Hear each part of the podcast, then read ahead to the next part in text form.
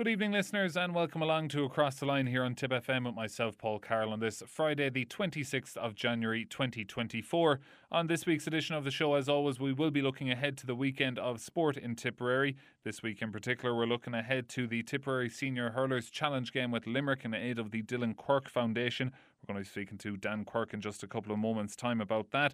We'll also be looking ahead to the Tip footballers' first game in Division 4, of the National Football League. They're taking on Carlow tomorrow evening uh, at 6 o'clock in Semple Stadium. We're going to be looking ahead to that game. Also, going to be hearing from Tipperary senior Camogie manager Denis Kelly after uh, he announced his squad during the week. And this week's edition of Sporting Edge will be featuring Amy Jo Hayes, the Fethard jockey who won the HRI's Ride of the Year last year. We're going to be hearing about her journey in the world of being a jockey. And as always, Barry Drake will end the show with his Greyhound update. So, all that and more to come in across the next hour or so. So, let's get into it. So, I mentioned that Tipperary take on Limerick on Sunday. This is at 2 o'clock in Semple Stadium in aid of the Dillon Quirke Foundation. And I'm delighted to say I'm joined on the line by Dillon Quirke's father, Dan Quirke. Dan, you're very welcome to the show. Thank you very much, Bob. Thank you.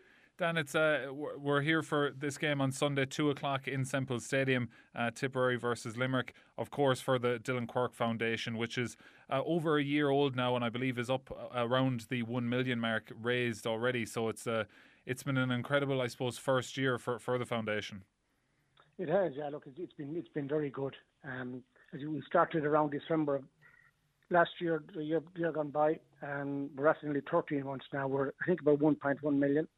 So, with regards to funding, it's gone very, very well, and the support we've received, not just in Tipperary, but all the all the counties in Munster and all over, and it's been phenomenal. Yeah, it, it's it's something else like that. How how quickly um so much has been raised, and I suppose it's just a testament to the to the work you're doing. And this game on Sunday is another kind of step along that. Um, last year's game against Kilkenny seemed to go off a very good success as well. So you'd be hoping for something similar here come Sunday. We would, yeah. Look, it's it's a great game to, to be involved in to have the All Ireland champions in Semple Stadium is, is what you it's really what you're looking for, a top class team, and we'll see where how Tipperary are going. It's, it's, they seem to be going okay. They're just before Christmas there in the, in the League. Um, Liam seem to have blooded new players, which is great. So we seem to be moving in the right direction. But so we'll know a bit more after Sunday, and also Sunday week we'll play Dublin in Parnell Park. So yeah, look, we're hoping for a big crowd on Sunday. The tickets are going well it's getting plenty of airtime and, and media time, which is great. So yeah, we're hoping to be a big success. Yeah, and tickets are, are twenty quid. You can buy the tickets online, but you can also you can also uh, pay at the gate, can't you, as well? That's correct. Yeah, yeah, both both, both opportunities. Yeah, online or at the gate. Yeah, so that's uh, very helpful for, for people going along on the day, and the game has been streamed as well. So if you can't make it on, on the day, um, you can stream it too on Clubber, and also um, the uh, donations are always always available online as well. So I suppose it's it's a year, uh, as you said, thirteen months into the, the foundation set up. How have you found it yourself? Um, obviously, a lot of work has to go into to something like this, then. Yeah, look, when we started, we'd no we'd no idea where it would lead to. Um, it's been really, really busy. I didn't know we'd actually we'd reached a million in the first year, but we did, which was great. But we've also started to screen. We've we've done three screenings in Tipperary. We're screening on Saturday in Patrickswell and in the following week in a hand. So we're moving outside of Tipperary because we're, we're, obviously a national charity. And we'll start with the GAA, and once that's a success, we'll move on to different sports. And of course, the end game really here is to get the government involved. And once once we get the government involved, I suppose we've achieved what we're trying to achieve, and it'll be a great legacy for Dillon if we can do that. Yeah, no, it's incredible work. So work ha- has begun. How is how does that process work in terms of you're going out to clubs? Is it at the minute? Yeah, we're going out to clubs at the minute. Um, we're we're partnering with a company called Advanced Medical Services in Cork. So they they off they offer the screening. They do come to the clubs. We were hoping and still hoping that maybe we can go to centre of excellence in each county, which would bring bring bring different clubs together. But it's a little bit difficult because at the minute we're only looking at Saturdays because young young kids are in school. But in, during the summer, then it'll open out to it'll be it'll be five or six days a week, which is great. But obviously the centre of excellence are very busy at the minute on the Saturday. But that's that's the plan say AMS go to the club, they can screen 45 young adults per screening. So the idea is to get 6,000 screenings done this year, and we bookings at the minute now. The bookings are right up to the 1st of July. So I think we'll have the book filled very, very soon. We've numerous clubs onto us to get screening, which is great because it's very important it's done. But the support and the help from all the GAA clubs across the country has been magnificent, and that's what makes this all worthwhile. That we have great support, and parents obviously understand it's very important that their children gets to, to, do get screened, and in the hope that we can save some lives. I know we will down the time, and if there are other issues that that can be found out when they're screening, all the better. But look, we're here to help people as best we can, and it's been a great success so far. Yeah, it's been it's been incredible, and the importance of these screens really can't go without saying because, um, like if you think about it, there you've you've planning on doing maybe what six thousand for for this year or around that figure, and you've done some already. Has there been any kind of um, feedback from people at all in terms of you know, th- things might have popped up or anything like that? Because yeah. Yeah, yeah. There, there, has, there has been feedback. Um, there have there has maybe a between twelve and fifteen, somewhere around that number, where there has been issues and people have come back. Now, look, our job as a, as a, as a foundation is to get young kids screened. If there is an issue, what generally happens is that the cardiologist will go back to the parent and they'll take it from there. And to a certain point, our job is done at that stage. But you know, we, obviously the parents to take it on then with, and, and go further and see if they can sort out the issue. But they have done that. A number of people have done that that have had an issue and they've got a problem sorted out, whether it being stepping aside from sport for a month or two months or three months, getting the little issue sorted, and they can move on. But it's a great comfort to parents to know it's available. And it's, as I, again, I'd say it's so important whether you're playing a club club sport or county sport is to get screened. I think in Italy, I don't know if you heard it before, but it's, it's mandatory in Italy. You cannot play sport over the age of 12 unless you're screened, and it's done every second year. And they've brought down the numbers by nearly 90% in 20 years. So it is, it works, and that's the bottom line. It does work, and we just need to support and to keep it going. Yeah, wow, that's that's incredible. I, I wasn't aware of that, but that's yeah, that's really taking it to, to the next step and probably the uh, definitely in the right direction. But for yourself, Dan, like it's it's over a year and a half now since um since Dillon's unfortunate passing. How has the work in this foundation does that help you or, or the family at all? Just kind of help, I suppose, with, with the grief of of Dillon's passing. I suppose personally for myself, it, it has helped. Like little did I know I'd be that I'd be doing this seven days a week, three sixty five a year with the foundation it has been a great support to me. Maybe not as much to Hazel and the two girls because it can be overpowering at times, but I do find it a big help because obviously there's a huge void left with Dillon's passing for all of us. And look, you'll always have loneliness and you'll have a void there, and there's not a lot you can do about that. I don't know how long that'll take. The grieving process is, is different for everybody, I guess, but by helping others, that definitely helps, and that's what I think is great.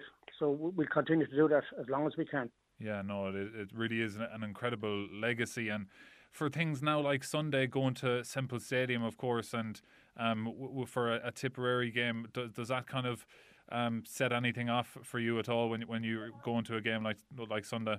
Well, I think that the Tipperary matches are not too bad. The club matches I found more more difficult, particularly last year. I just went to, to one match, was the Sarters match, and that didn't go great, and then we got into a relegation battle, which makes it a lot more difficult. And I didn't go, but thankfully we got out of that. Mm. Yeah, it is it is difficult going to matches, but we have a great a great family and great friends and great support, and we usually travel in a car or two of us go to the match, so we have numbers going to the match, which is great. We just try to get out there, and it's great to support the tip teams and the club teams because it meant everything to Dillon, and we're we're a great GAA family and, and club here, so the support from everybody keeps us all going and once this is a success, I suppose it'll leave a great legacy, and Dillon will be looking down us, wishing us the best of luck, and maybe smiling, smiling at times, watching what's going on because. As I said, it's countrywide. As you know, we had the jerseys out, the tip jerseys, and we had the Limerick jerseys gone out. They went out earlier in the week. I think they went out on Tuesday morning. We ordered, I think, 200 jerseys. They were gone by Wednesday evening. Wow. We have another 300 ordered now, and as it happens, they're they're they're flying it. They're flying. So it's great that it's hit home, not just in Tipperary, but all over Ireland, because it's a national charity, I say, and we want to make sure people understand that it's just not Tipperary, but we started here and we're moving moving further aboard.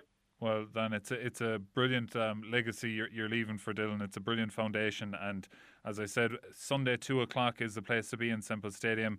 And um, Dan, I can't thank you enough for joining us here and across the line. Thank you very much. We'll talk to you soon. And best of luck. Yeah, it just can't be understated how important that work is that uh, Dan Quirke and everyone is doing at the Dillon Quirke Foundation. So if uh, you could get out and support on Sunday, two o'clock in Semple Stadium, get out and support. Uh, see a very good game of hurling as well. Tipperary versus Limerick. Our last chance to see Liam Cahill side before the start of the National Hurling League. So you'll find all the links and all that. DillonQuirkeFoundation.com is the website, and uh, I'm sure you've seen the links and stuff on the uh, Tipperary GA website as well. If you want to buy tickets, and you can buy them on the day, as Dan was saying there as well. So we're going to take our first ad break of the evening now, and after the break, we're going to be looking ahead to the Tipperary footballers' first game of their campaign, and we're also going to be talking to Tipperary senior camogie manager Denis Kelly. All that and more after these. And you're very welcome back to Across the Line here on Tip FM with myself, Paul Carroll, on this Friday, the 26th of January 2024. Now, tomorrow evening, 6 o'clock start in Semple Stadium, Tipperary take on Carlow in the first round of Division 4 the National Football League. This is a game you can hear live here on Tip FM. Myself and Tom McGrath will be on commentary from 6 o'clock. Coverage with thanks to Eco Solar Energy in Kilsheelan. But to look ahead to the game, I'm delighted to say I'm joined on the line by football analyst Anthony Shelly. Anthony, you're very welcome back to the show. Yeah, thanks, Paul. Here we are now, Anthony. Uh, the the calm before the, the storm that is the National Football League is upon us. Um, Saturday evening tip against Carlow. How how do you kind of feel going into the league now? It's it's all it's that kind of it's that time of the year where everything is everything is new, everything is still a possibility. But uh, where where are you kind of uh, feeling going into this game?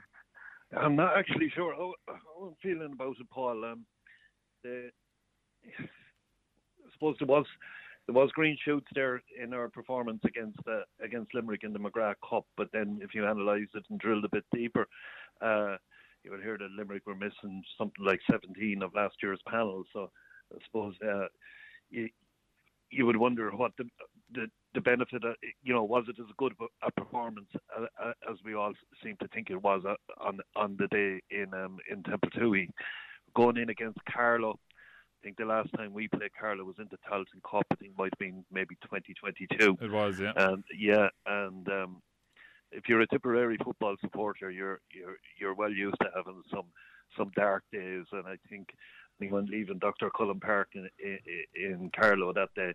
Uh, was, was very down. Uh, Carlow, I think they only won by two points at the end, Paul, but it felt like an awful lot more. So yeah, it was um, one twelve to one ten on the day up well, in Doctor. Yeah, Park, was yeah. it? Yeah, and uh, it felt like a lot, an awful lot more. And Carlow, they're, you know, they, they they had a good run in the Tailteann Cup last year as well. Like I mean, got, they got out of their their group, uh, beating Limerick, and they may have been beaten. I forget who else it was. It Limerick, Limerick uh, and Wicklow, Wicklow, Wicklow, and Longford are in their group as well. Yeah, they, yeah, uh, and uh, yeah, it was it was Wicklow and Longford actually actually to beat. So as far as I know from from the little bit of research I've done on them, they they they have more or less the same team, same panel as they had last year.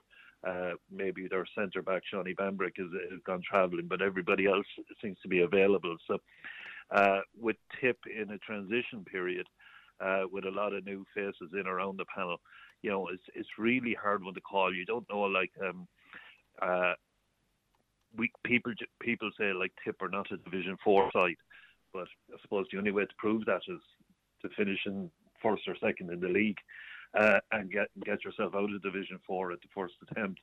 And traditionally, we've been quite good at that. You know, uh, when we've gone down, we come back up. But staying in Division Three was was was always our our our, our problem. So with a new team, it really is the great the great unknown, and um, I I don't know how how to call this game, Paul. It'll be one just to take a watching brief and see where we are after that. Like yeah, exactly. Yeah, it, it is hard to hard to tell because it's so new. It's a new setup for Tipperary, as you said. There's a lot of new players in there, and if you're to look at some, some of the scores from the, the, the day even Tip played uh, Carlow two years ago, um, you know some of those names aren't going to be there for Tipperary. Lee McGrath, Kevin Fay, lads like those. So it's it's all new for Tipperary, but it's it's if you're going to be starting new, starting a fresh Division Four, at least it, it gives you gives you a chance anyway. But it's it's a it's a tough one to, to call, but as as Tom McGrath was saying on Monday night in extra time, that the home games in Division Four are going to be very important because Tip go on the road to, to Longford, Leitrim, and London. So the, the four home games against Wexford, Waterford, um, Laois, and and this one against Carlow, these are going to be very important. So if Tip are going to do something in Division Four uh, this this year, it's probably going to have to start here Saturday night. Yeah, and, Tom is right because there there is there is a mad stat out there that in the in, in the in the National League it's something like seventy five percent of of games are won by the home team. So if if if we are going to come out, yeah, we we would need a we would need to get a, get off to a good start against Carlow and um you know because I mean Longford who, who seem to be going quite well. I think they, did they win the O'Byrne Cup again this year or something? Uh, they, they, they um they they're going quite well you would see that as a tricky game anytime you go to Longford. It, it, it has been a tricky game. Uh, the London one, I suppose, yeah, you probably would be hopeful that um, you would you would get a get a result over there. But yeah, within the four, if we are going to get promoted, we have to win our four home games. Yeah, so it's uh, it's going to be interesting to see. It's going to be interesting to see the team as well because the likes of uh, Conor Sweeney, I believe, is still not going to be featuring just yet. But the likes of Jack Kennedy from from commercials, um, interesting to see if he's if he's back in the fold yet and things like that. So it's going yeah. to be interesting to see the the starting lineup. Yeah, my my information is that with um Bar, with the exception, say, of Conor Sweeney and um and Mark Russell, who are kind of long term injuries and you know, you may or may not see them towards the end of the league, that everybody else is more or less available for selection now. Whether they're available for 70 minute game is is not known at this stage. But uh, yeah, say you will see a lot of the the old familiar faces back on the field again again at some stage during the during this game. My my worry is um, looking at Carlow's results over the last few years. They always to kick 13, 14 points. 13 points is a regular score for for them. And um, the, we've spoken about this before.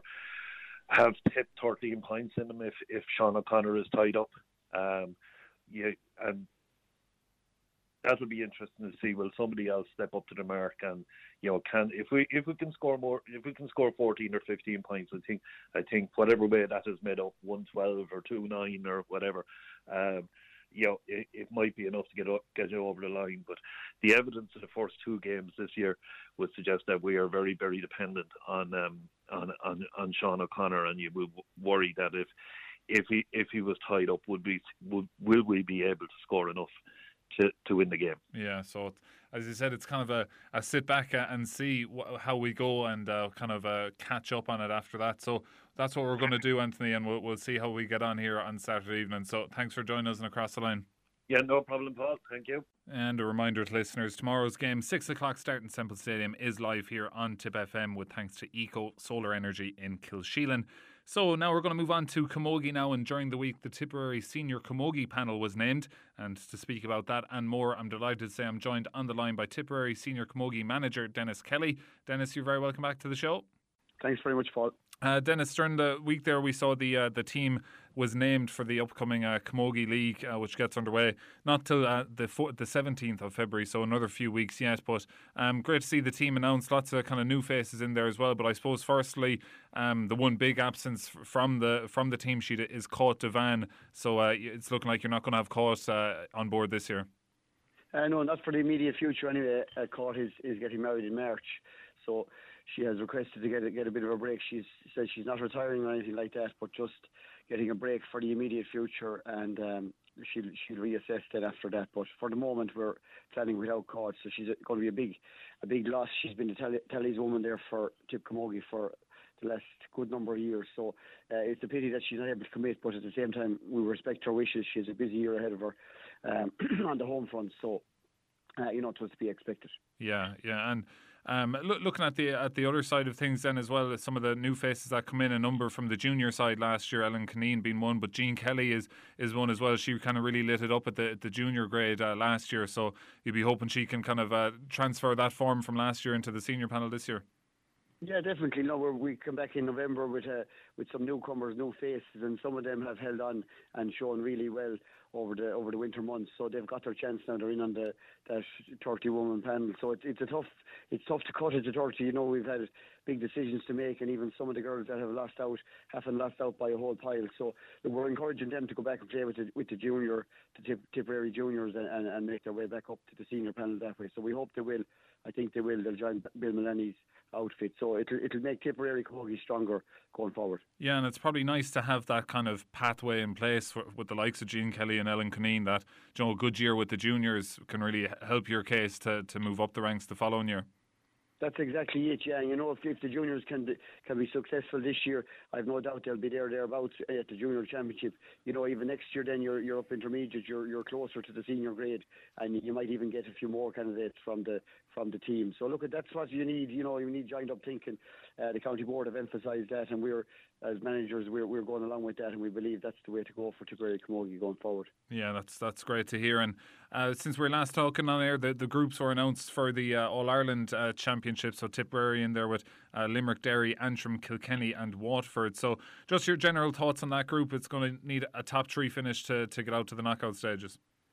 Yeah, sure. Look at the both groups are the, probably the other group looks a bit thick here with, with some more challenging teams towards the, the tail end of the group. But at the same time, we can't take any, any teams for granted. And look, there's two two uh, northern teams in there, so there'll be a bit of travelling involved, no doubt. And that can always be tricky as well, getting a you know a team travelling for hours and then get get off the bus or whatever it is to play. So look, we'll be taking nothing for granted, but at the same time, you know, we, we feel we could be in a good position. We'd be hoping, definitely hoping to be in the top three there.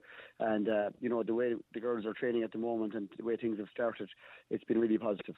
Yeah, that's good to hear. And we mentioned that you're you're first out in the league on Saturday, the seventeenth of Waterford, uh, seventeenth of February against Waterford. Um, another couple of weeks away yet, but you do have a big a big uh, challenge game that's coming up. That's going to serve as, as a nice kind of introduction to the season. Uh, you're going to be playing Cork in Borrisoleigh on uh, Friday, the February the second. So at half past seven, it's a, a fundraising game for a, a local uh, young boy from Borrisoleigh, Paddy Duffy, who's unfortunately has cancer at the minute. So tell us a bit about this this fundraising game, uh, Denis.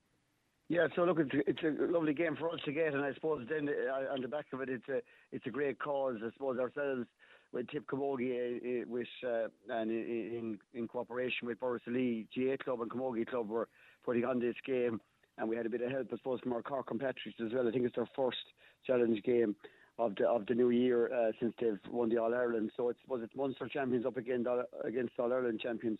Um, so it's a really mouth-watering clash. And Paddy Duffy, you know, he's a local chap there in, in Borrisoleigh, and he's he's um, you know, he's fighting the fight of his life at the minute, and his family, you know, could do with all the support they can get. So, uh, you know, I had a chat back a couple of months ago with with um, Matthew Twomey, who is the now the ex uh, Cork manager, and we said, just could we do something for the family? They're steeped in in camogie and hurling and GA in general um, you know, in the county. So we said, could we do something for him to, to help out? So there's a Paddy Duffy weekend going on in Borrisoleigh. So the first part of it will be the, the, the match between ourselves and Cork, and then there'll be uh, to, there'll be some uh, spot prizes on the Sunday night, and there'll be uh, there's uh, more more activities going on in the fu- uh, family fun day as well on the Sunday during the day.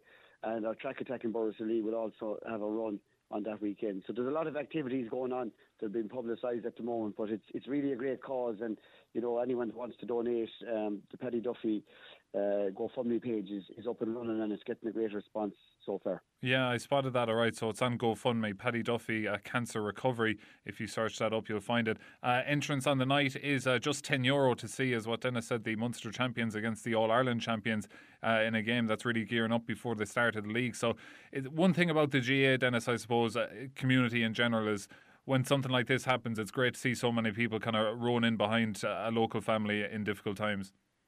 It definitely is. You know, we've had meet, meetings up in Borrisoleigh there with, with both clubs involved and, and a couple of representatives from the Tip County County uh, Camogie as well. And you know, everyone's pulling the same direction. Everyone wants to help. Uh, it's a really, really good cause. As you said, 10 euros admission for the night. The cash or card, the card will be on the gate as well.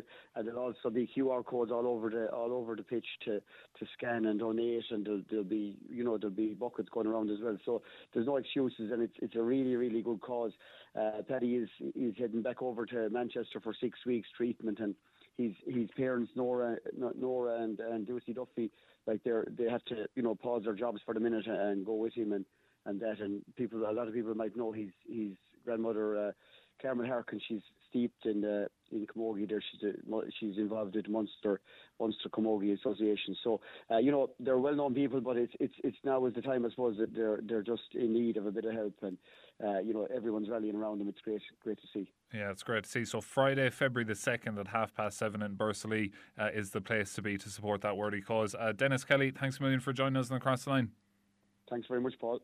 So that's another day to mark into the diary there. Next Friday, half past seven, Tipperary versus Cork the Paddy Duffy Cancer Recovery fundraising game there. So uh, all try and get along there to Borrisoleigh next uh, next Friday evening, half past seven is the throw-in time there, as we heard from Denis Kelly. So now, before we take our next ad break, a couple of things to look forward to this weekend in the world of camogie. We have Ursuline Thurles taking on presentation Athenry on Saturday.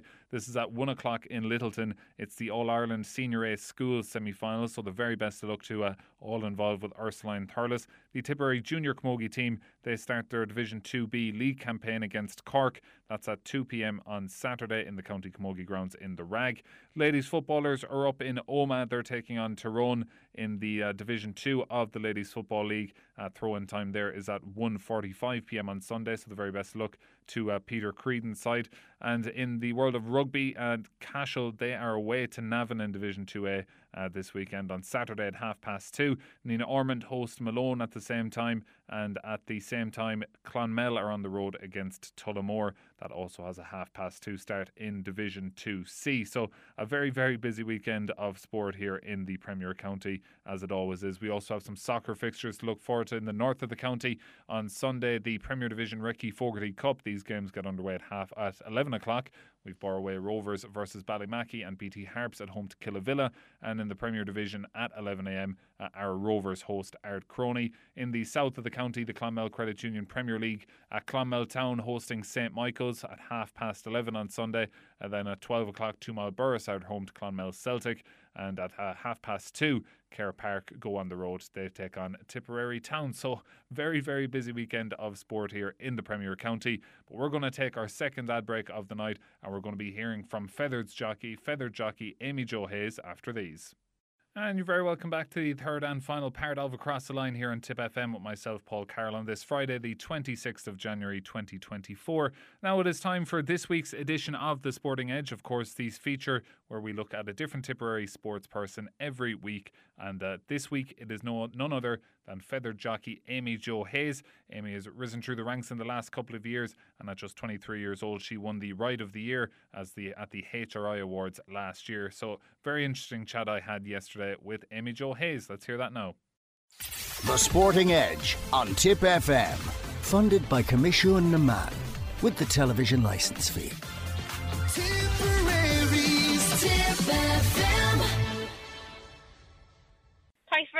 Paul, for having me. Yeah, it's great.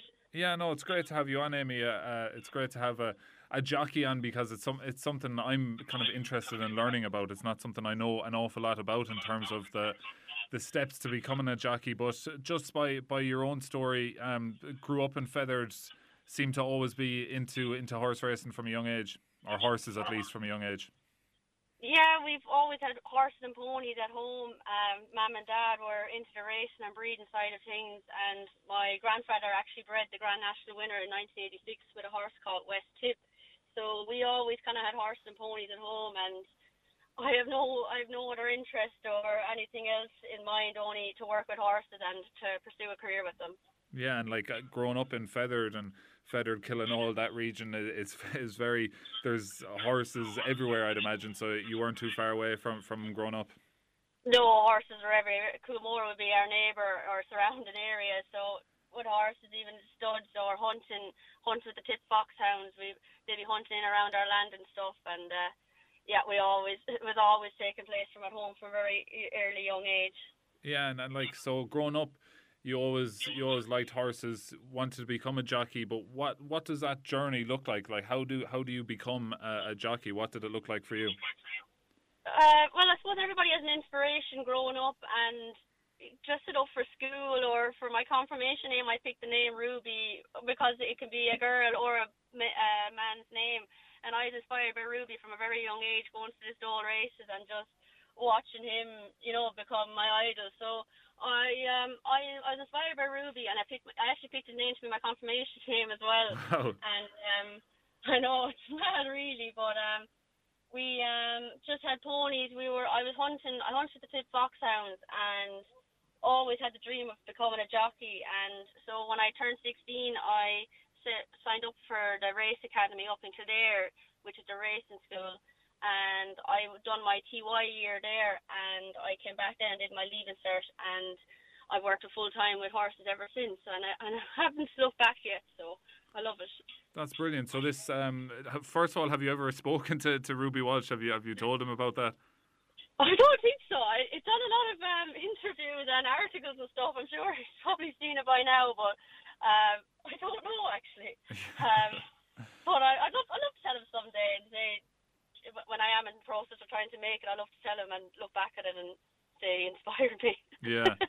And uh, um, talk to me about about race the, the, the racing school up in up in Kildare. Um, what's that like? I'd imagine for someone who's big into to horse racing, that's a, a dream kind of a scenario where you're able to, to learn the trade and keep your education going as well. Yeah, so I was 16 going up, and my other sister was actually she was going to college in Limerick at the time when she was moving out, and she she I couldn't wait to leave because I was working with horses as a full as a full time while school was in the background.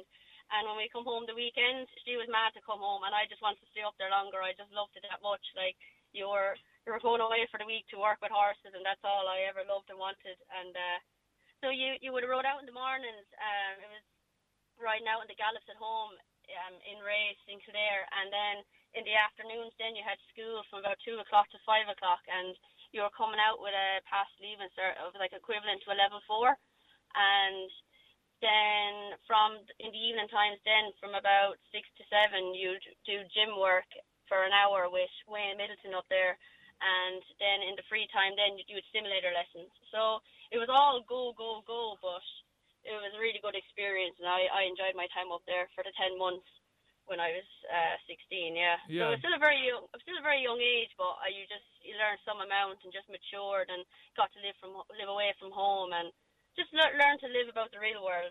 Yeah, yeah, brilliant experience by all accounts, and I, I didn't even. I, it's never crossed my mind that that a, a racing simulator would be a thing. So that's obviously a handy little piece of kit to have as well.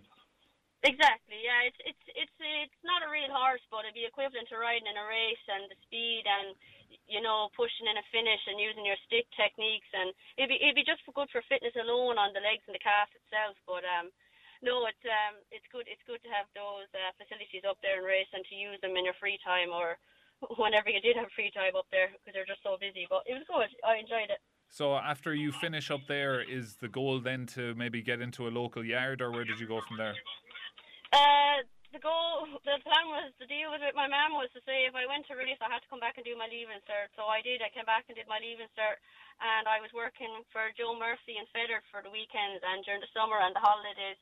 And I took out my license with Joe, and um, he actually gave my father his first ride on the on the track as well. And I could say that Joe gave me my first ride on the track. So wow. there's actually history going back there too. Yeah. Um, dad, he just he he rode a few pointed pointers, but he didn't pursue it. He just um became a farmer instead. So he he loves to see me doing well with the horses and to continue it and continue it with the family. So it's great. And and do you remember your, your first official race? Yeah, it was a horse called Fit for Function up in Dundalk in uh, January. It's about four years ago now, I think. Uh, we I finished fourth on him. He was a great, he was a great little horse in the yard. Um, he had a few winners, but uh, no, I had, I had a few rides on him since, and uh, I still remember to this day. Yeah, it was great. And uh, would you be? Do you remember the kind of feeling? Like, are you nervous? Are you excited, or what was the kind of feeling? Do you know that first time? It's probably a, a goal or um, definitely a milestone, obviously as well. Yeah, so it, it was my first time even riding around Dundalk. I never rode a piece of work or got a feel at the track. And Joe says, "Look, sure, we'll just throw you in the deep end. It, it'll just be like a quick gallop going around and just just enjoy yourself." But the famous last words just to go out and enjoy yourself. But it was like I won the race. I came back with big red rosy cheeks and the smile. You couldn't swipe. The, you couldn't swipe the smile off my face. It was just a brilliant atmosphere and just achievement itself. I know Dundalk won't be the warmest spots, but it was fairly warm that day. yeah, brilliant. Yeah, no, it's a you've you've obviously a clear clear passion for what you do, so that's uh, it's great to hear. So since then you've you've moved on with with um, Andrew Slattery, uh, his yard. Um, tell us about a bit about that. Yeah, so I've been in Andy's now the last uh, be three years last September. Um, I actually Andy gave me my first winner on a on a horse called Sunset Nova back in Navan um, last year. Um, now that was a, that that is a day I'll never forget. I know you won't forget your first ride, but your first winner, it just was phenomenal. Like it was unbelievable just to to pass the line in, in front because I was I had about 50 rides I think altogether before I had my first winner, and it's the day you least expected it happened. And there was an apprentice race in Navan, and um, I was out the back and I just weaved my way through, hitting for the front. It was over, it was over five furlongs, and once he hit the front, then he just stayed on strong and there was nothing crawling up my inside to the left or to the right. And I said, geez, I think I have a chance here. But sure, once I got to the line, I look up and I'm after winning. I hear punching, punching the air with joy. It was just, it was just unbelievable. Yeah, it's brilliant, and I'd imagine that kind of. First of all, it's it's mad that it, you know like fifty races and it's when you kind of least expect it. But that that feeling, it must be kind of a an addictive feeling. Then once you do get it. Yeah, it was. It was. It was just the thrill, the thrill of just passing the line in front. And I remember Kevin O'Ryan interviewing me after the race, going, "What's the goal? What's the ambition now?" I said, "Kevin, it was long enough to try and get the first winner out of the way. Never mind getting any more." I was like, "This is the goal," and it wasn't a week later, and I rode my second winner. So it just it just happened so quickly. Yeah, and and did you feel were you getting disillusioned or anything at all uh, before getting that first win? Um, you just kind of you're kind of thinking to yourself, just you can just work and keep the head down and just slaving away, wondering when when will this happen, when will this day come? Because the winners in Ireland, it's very hard to come by because Ireland is just such a small and competitive country itself with horses, with racing, with the flat and jump. You know, a winner is it it is a big thing in Ireland, and you know it's so small.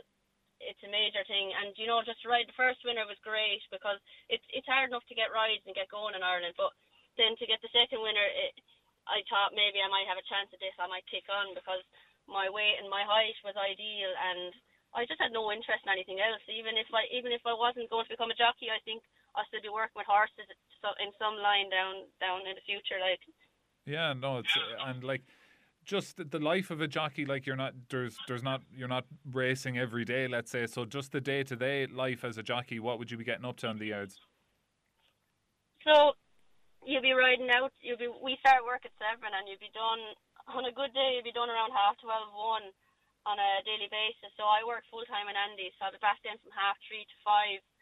So you're you're of get going all day. If you can if you can get a chance to ride out for other trainers or ride work in the meantime from just say one o'clock to three o'clock, you would. There's a just a gallop up the road. Um, in Willie Brown's, we do a lot. Of, we work a lot of horses there, so we just try and get your name out there for riding for other people. Just to you know get your name out there and get mm. more rides hopefully in the future.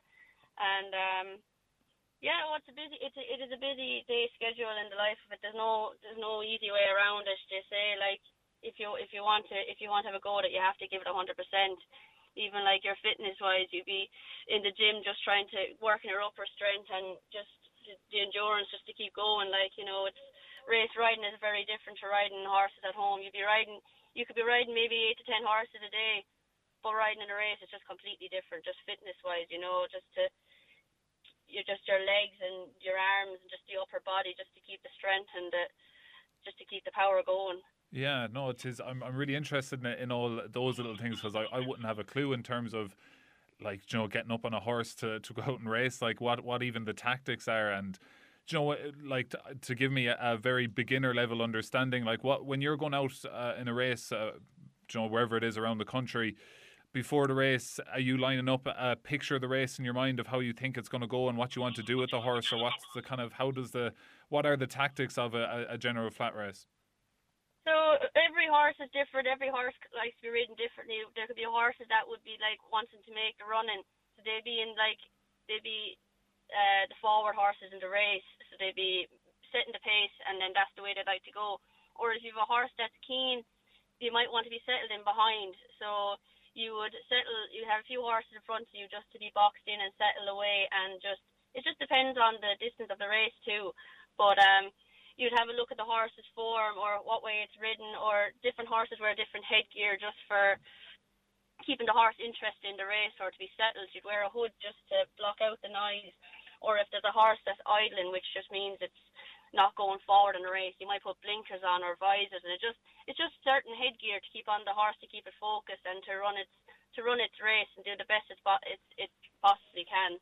Um, but it, it, a lot of the newspapers, like the Racing Post, the Irish Field, would have all the information, on the horses, or even the racing apps would have the, you know, the previous races of how the horses ran, and you can go back and watch the way the horses ran with another jockey, and the trainer will tell you then the day of the race in the parade ring, he'll give you his instru- his or her instructions of what of what way they want the horse ran, and um, you just try and do the best you possibly can do to level it up with them. Yeah, yeah, no, it's it's it's a re- real interesting thing uh, for me anyway to, to hear you talking about it. But um, we mentioned you you're kind of hoping to push on after those first early wins, and, and you clearly have. Last year, you you got the uh, the HRI's Ride of the Year. That was for Redstone Well in in Leopardstown. Um, tell us about that because I, I read that you had kind of lots of family there on the day of that race, so it must have been a, a great kind of day up in Leopardstown.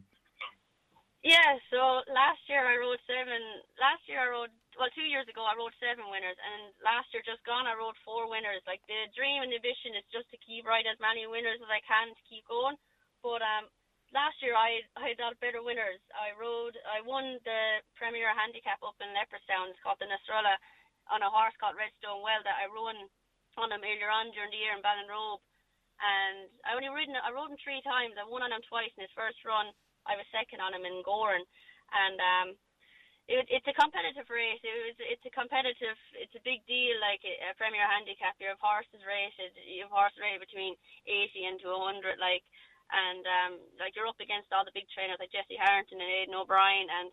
Danny Danny only has a handful few of horses. He he's the he's the man that trained um Redstone, Danny O'Sullivan. Yeah. He's only a handful of few horses at home and it was just a big it was a big day for him too to achieve such a big race and, and a win because those days are very hard come by and it's hard to just to get a horse to progress and to carry on and Redstone proved himself that day and he won with his heart on his sleeve and he done he done it easily now to be fair to him. So in that scenario he was ridden from the front as well. He likes to set the pace and dominate his way around. So once I jumped out of the stalls I met all and um he kept his head in front the whole way to the line. So it was brilliant. It really was.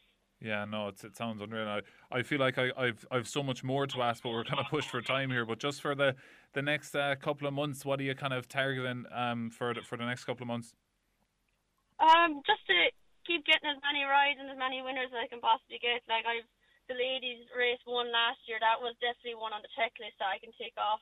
I've I've won three lady races now altogether. So I think if Ireland could pursue more lady races for flat jockeys, it'd be great to get more rides and hopefully more winners out of them. But they've a lot of they've a lot of lady races for the amateurs. I just love for if they're on the flat. Um, yeah, just hopefully keep riding and keep getting plenty of winners and keep the success going because it's not it's not an easy game. But if you love it, you wouldn't consider it a, a job, you know yeah. great. Yeah, no, it's you're you're definitely uh, sound sound like someone who's very passionate for it. Amy Jo, it's, it's been great talking to you, and hopefully we can we can catch up again. Thank you very much. Thanks, Paul. It's been great. It's been a pleasure. The Sporting Edge on Tip FM, funded by Coimisiún na Meán with the television license fee. Tipperary's Tip FM. Yeah, it was great to hear from Fethard jockey Amy Jo Hayes there talking about her rise in the ranks in the world of being a jockey, and uh, we wish her all the success in the future as well. So now it is time to focus on greyhound racing, and with this week's update, it's Barry Drake. Tip FM's Greyhound Update in association with Greyhound Racing Ireland because this runs deep. It's another bumper weekend of greyhound racing here, especially in Tipperary, where Clonmel hosts host a fabulous three nights racing as they're gearing up to big racing in the track uh, next week, of course, in conjunction uh, with the National Coursing Festival in Powerstown Park. So all eyes on Clonmel this weekend. Just in terms of tonight's racing action, it's an all graded car there at 7:30 start. The race I'm most looking forward to is due off at 8:45, and that's the SOS1 Sprint where you have Doubtful Buzz, who's an interesting newcomer to racing action for Don Maloney in Cashel. bred in the purple. It's got really good trial form. But the likes of Circus Jota for Michael Ryan and Clonmel, an ultra consistent sort in superb form in recent outings, and Wilderness Magic uh, for Thomas Rowan in Clonmel. They're two of the leading players there in that race tonight. Switching our attention, of course, uh, to Saturday night um, in Clonmel. Of course, the, the racing uh, goes up a notch here. Uh, plenty of high class trackers in action over the course of the night, and it's sure um, to attract a big crowd there in Clonmel on Saturday night. The Droopys Kennels A3, A4 Guys and Doll Stake is one of the features on the card. This is a great prize of 2,000 euros to the winner. Riverside Scotch is one of the leading fancies in race number four uh, for Golden Base trainer Graham Holland. Tricky enough draw uh, but did catch the eye last time and if producing a good start uh, should be in the mix. On to the second semi final, uh, Irish Greyhound Derby winning trainer the last uh, twice, Jennifer O'Donnell and Killenaule is represented with Grey Graft Gift. And this one caught my eye um, in defeat there in the uh, opening round. And I think that will go well. But keep an eye on the informed local tracker as well. Uh, Manila Rachel, who's owned by Master Sean Bowen. That was a lovely performance last time and winning in 29 21 and very much respected uh, there uh, for its young handler. Elsewhere, we have the Born Warrior at Stud A3, A4 guys and doll stake with 2,000 euros to the winner of this competition. I'll be keeping a close eye on Tivoli Sophie um, in race number eight. This one for James Kennedy in Clonmel. Four wins from 10 career starts. If producing its best start along the inside, I think it'll take plenty of catching there in that race. While we turn our attentions to the uh, big night in Clonmel this weekend, Sunday night, of course, and uh, it really is uh, top class racing down there in Clonmel on Sunday night. We're all looking forward to the uh, Rural Kennels Open Unraced Stake uh, semi finals. 8,000 euros uh, to the winner, and uh, we're going to start uh, with the opening heat. Ballymac Danica. Liam Dowling always sends a good greyhound um, to Clonmel and this is certainly one of his uh, leading fancies uh, for the big competitions in Clonmel. 28 39 last time. She's the daughter of Ballymac Cooper and Ballymac Arminta. Remember the name, folks. Ballymac Danica. We'll be hearing much more about her in the months ahead. 28 39 last time. She'll take the world of beating in her respective heat. The same can be said about Epic Bella. Of course, the Kennedys and Thurles are producing high class greyhounds every year. Well, they have another one here in their hands. The daughter of Broadstrand Bono is a July puppy, of course, out of Good Diva, and she will prove very difficult to beat there in that race. In the other um, big semi final. Keep an eye on Carefree Comet for Bernadette Connolly. That certainly has leading uh, claims after its uh, magnificent 28 70 winning performance uh, last time. Elsewhere on the card, John Mitchell and Jennifer O'Donnell, of course, the Killenaule outfit. They'll be hard to beat in race number eight. Born uh, to perform is certainly a well named greyhound. Two from two so far 28.57 and 28.60. This is one to keep an eye on going forward. I think there's uh, big, big days ahead for this exciting April puppy. She's a daughter of Malachy, and I think she will get the job done there in that race. Elsewhere, Clue and Creed is one of the leading fancies for Dan and Tom Cronin in race number 9, 30 27 on the clock last time. That should go well. Also, keep an eye on the Graham Holland trained runner in trap number uh, to Riverside Ping, who um, who impressed with a 30-28 winning performance last time. There are some of the standout races in Clonmel uh, this weekend. Finally, before we finish up, of course, Thurles have their racing action on Saturday night, their usual um, racing programme, down for decision, all getting underway there at 7.35. One to keep an eye on. Uh, turning our attentions to race number nine, and uh, I'm going to keep a close eye here on Hollyhill Walco. Uh, this one for Porrick Campion. This is a drop in class. Uh, ran well in defeat last time when finishing fourth, and I think this is, is the one to be on there in Thurles on Saturday night. So, as I said, a really, really busy weekend of greyhound racing action with so much to look forward to. But all eyes, of course, are certainly on Clonmel as we're gearing up for the big weekend next weekend. We'll talk about that uh, this time next Friday. But as I said, it really is an exciting weekend of top greyhound racing action in Tipperary. And many thanks to Barry Drake there for giving us our weekly Greyhound update here on Across the Line. So that's pretty much all we've got time for for this week's edition of the show. I'd like to thank you, the listeners, for tuning in and all my guests tonight. We spoke with Dan Quirke earlier in the show. We spoke with Anthony Shelly, Denis Kelly. And we also heard there from Amy Jo Hayes, the uh, Fethard jockey, and of course Barry Drake just there. So if you want to listen back to the show, it will be online on the Tip FM website and the Tip FM uh, SoundCloud account uh, just after around quarter past seven or so. If you want to catch up on anything you may have missed, and a reminder to listeners: six o'clock start in Semple Stadium for tomorrow's game between Tipperary and Carlow in the National Football League. Myself and Tom McGrath will be bringing you live commentary here on Tip FM with thanks to Eco Solar Energy in Kilsheelan. So until then, have a good evening and we'll chat to you tomorrow. Bye for now.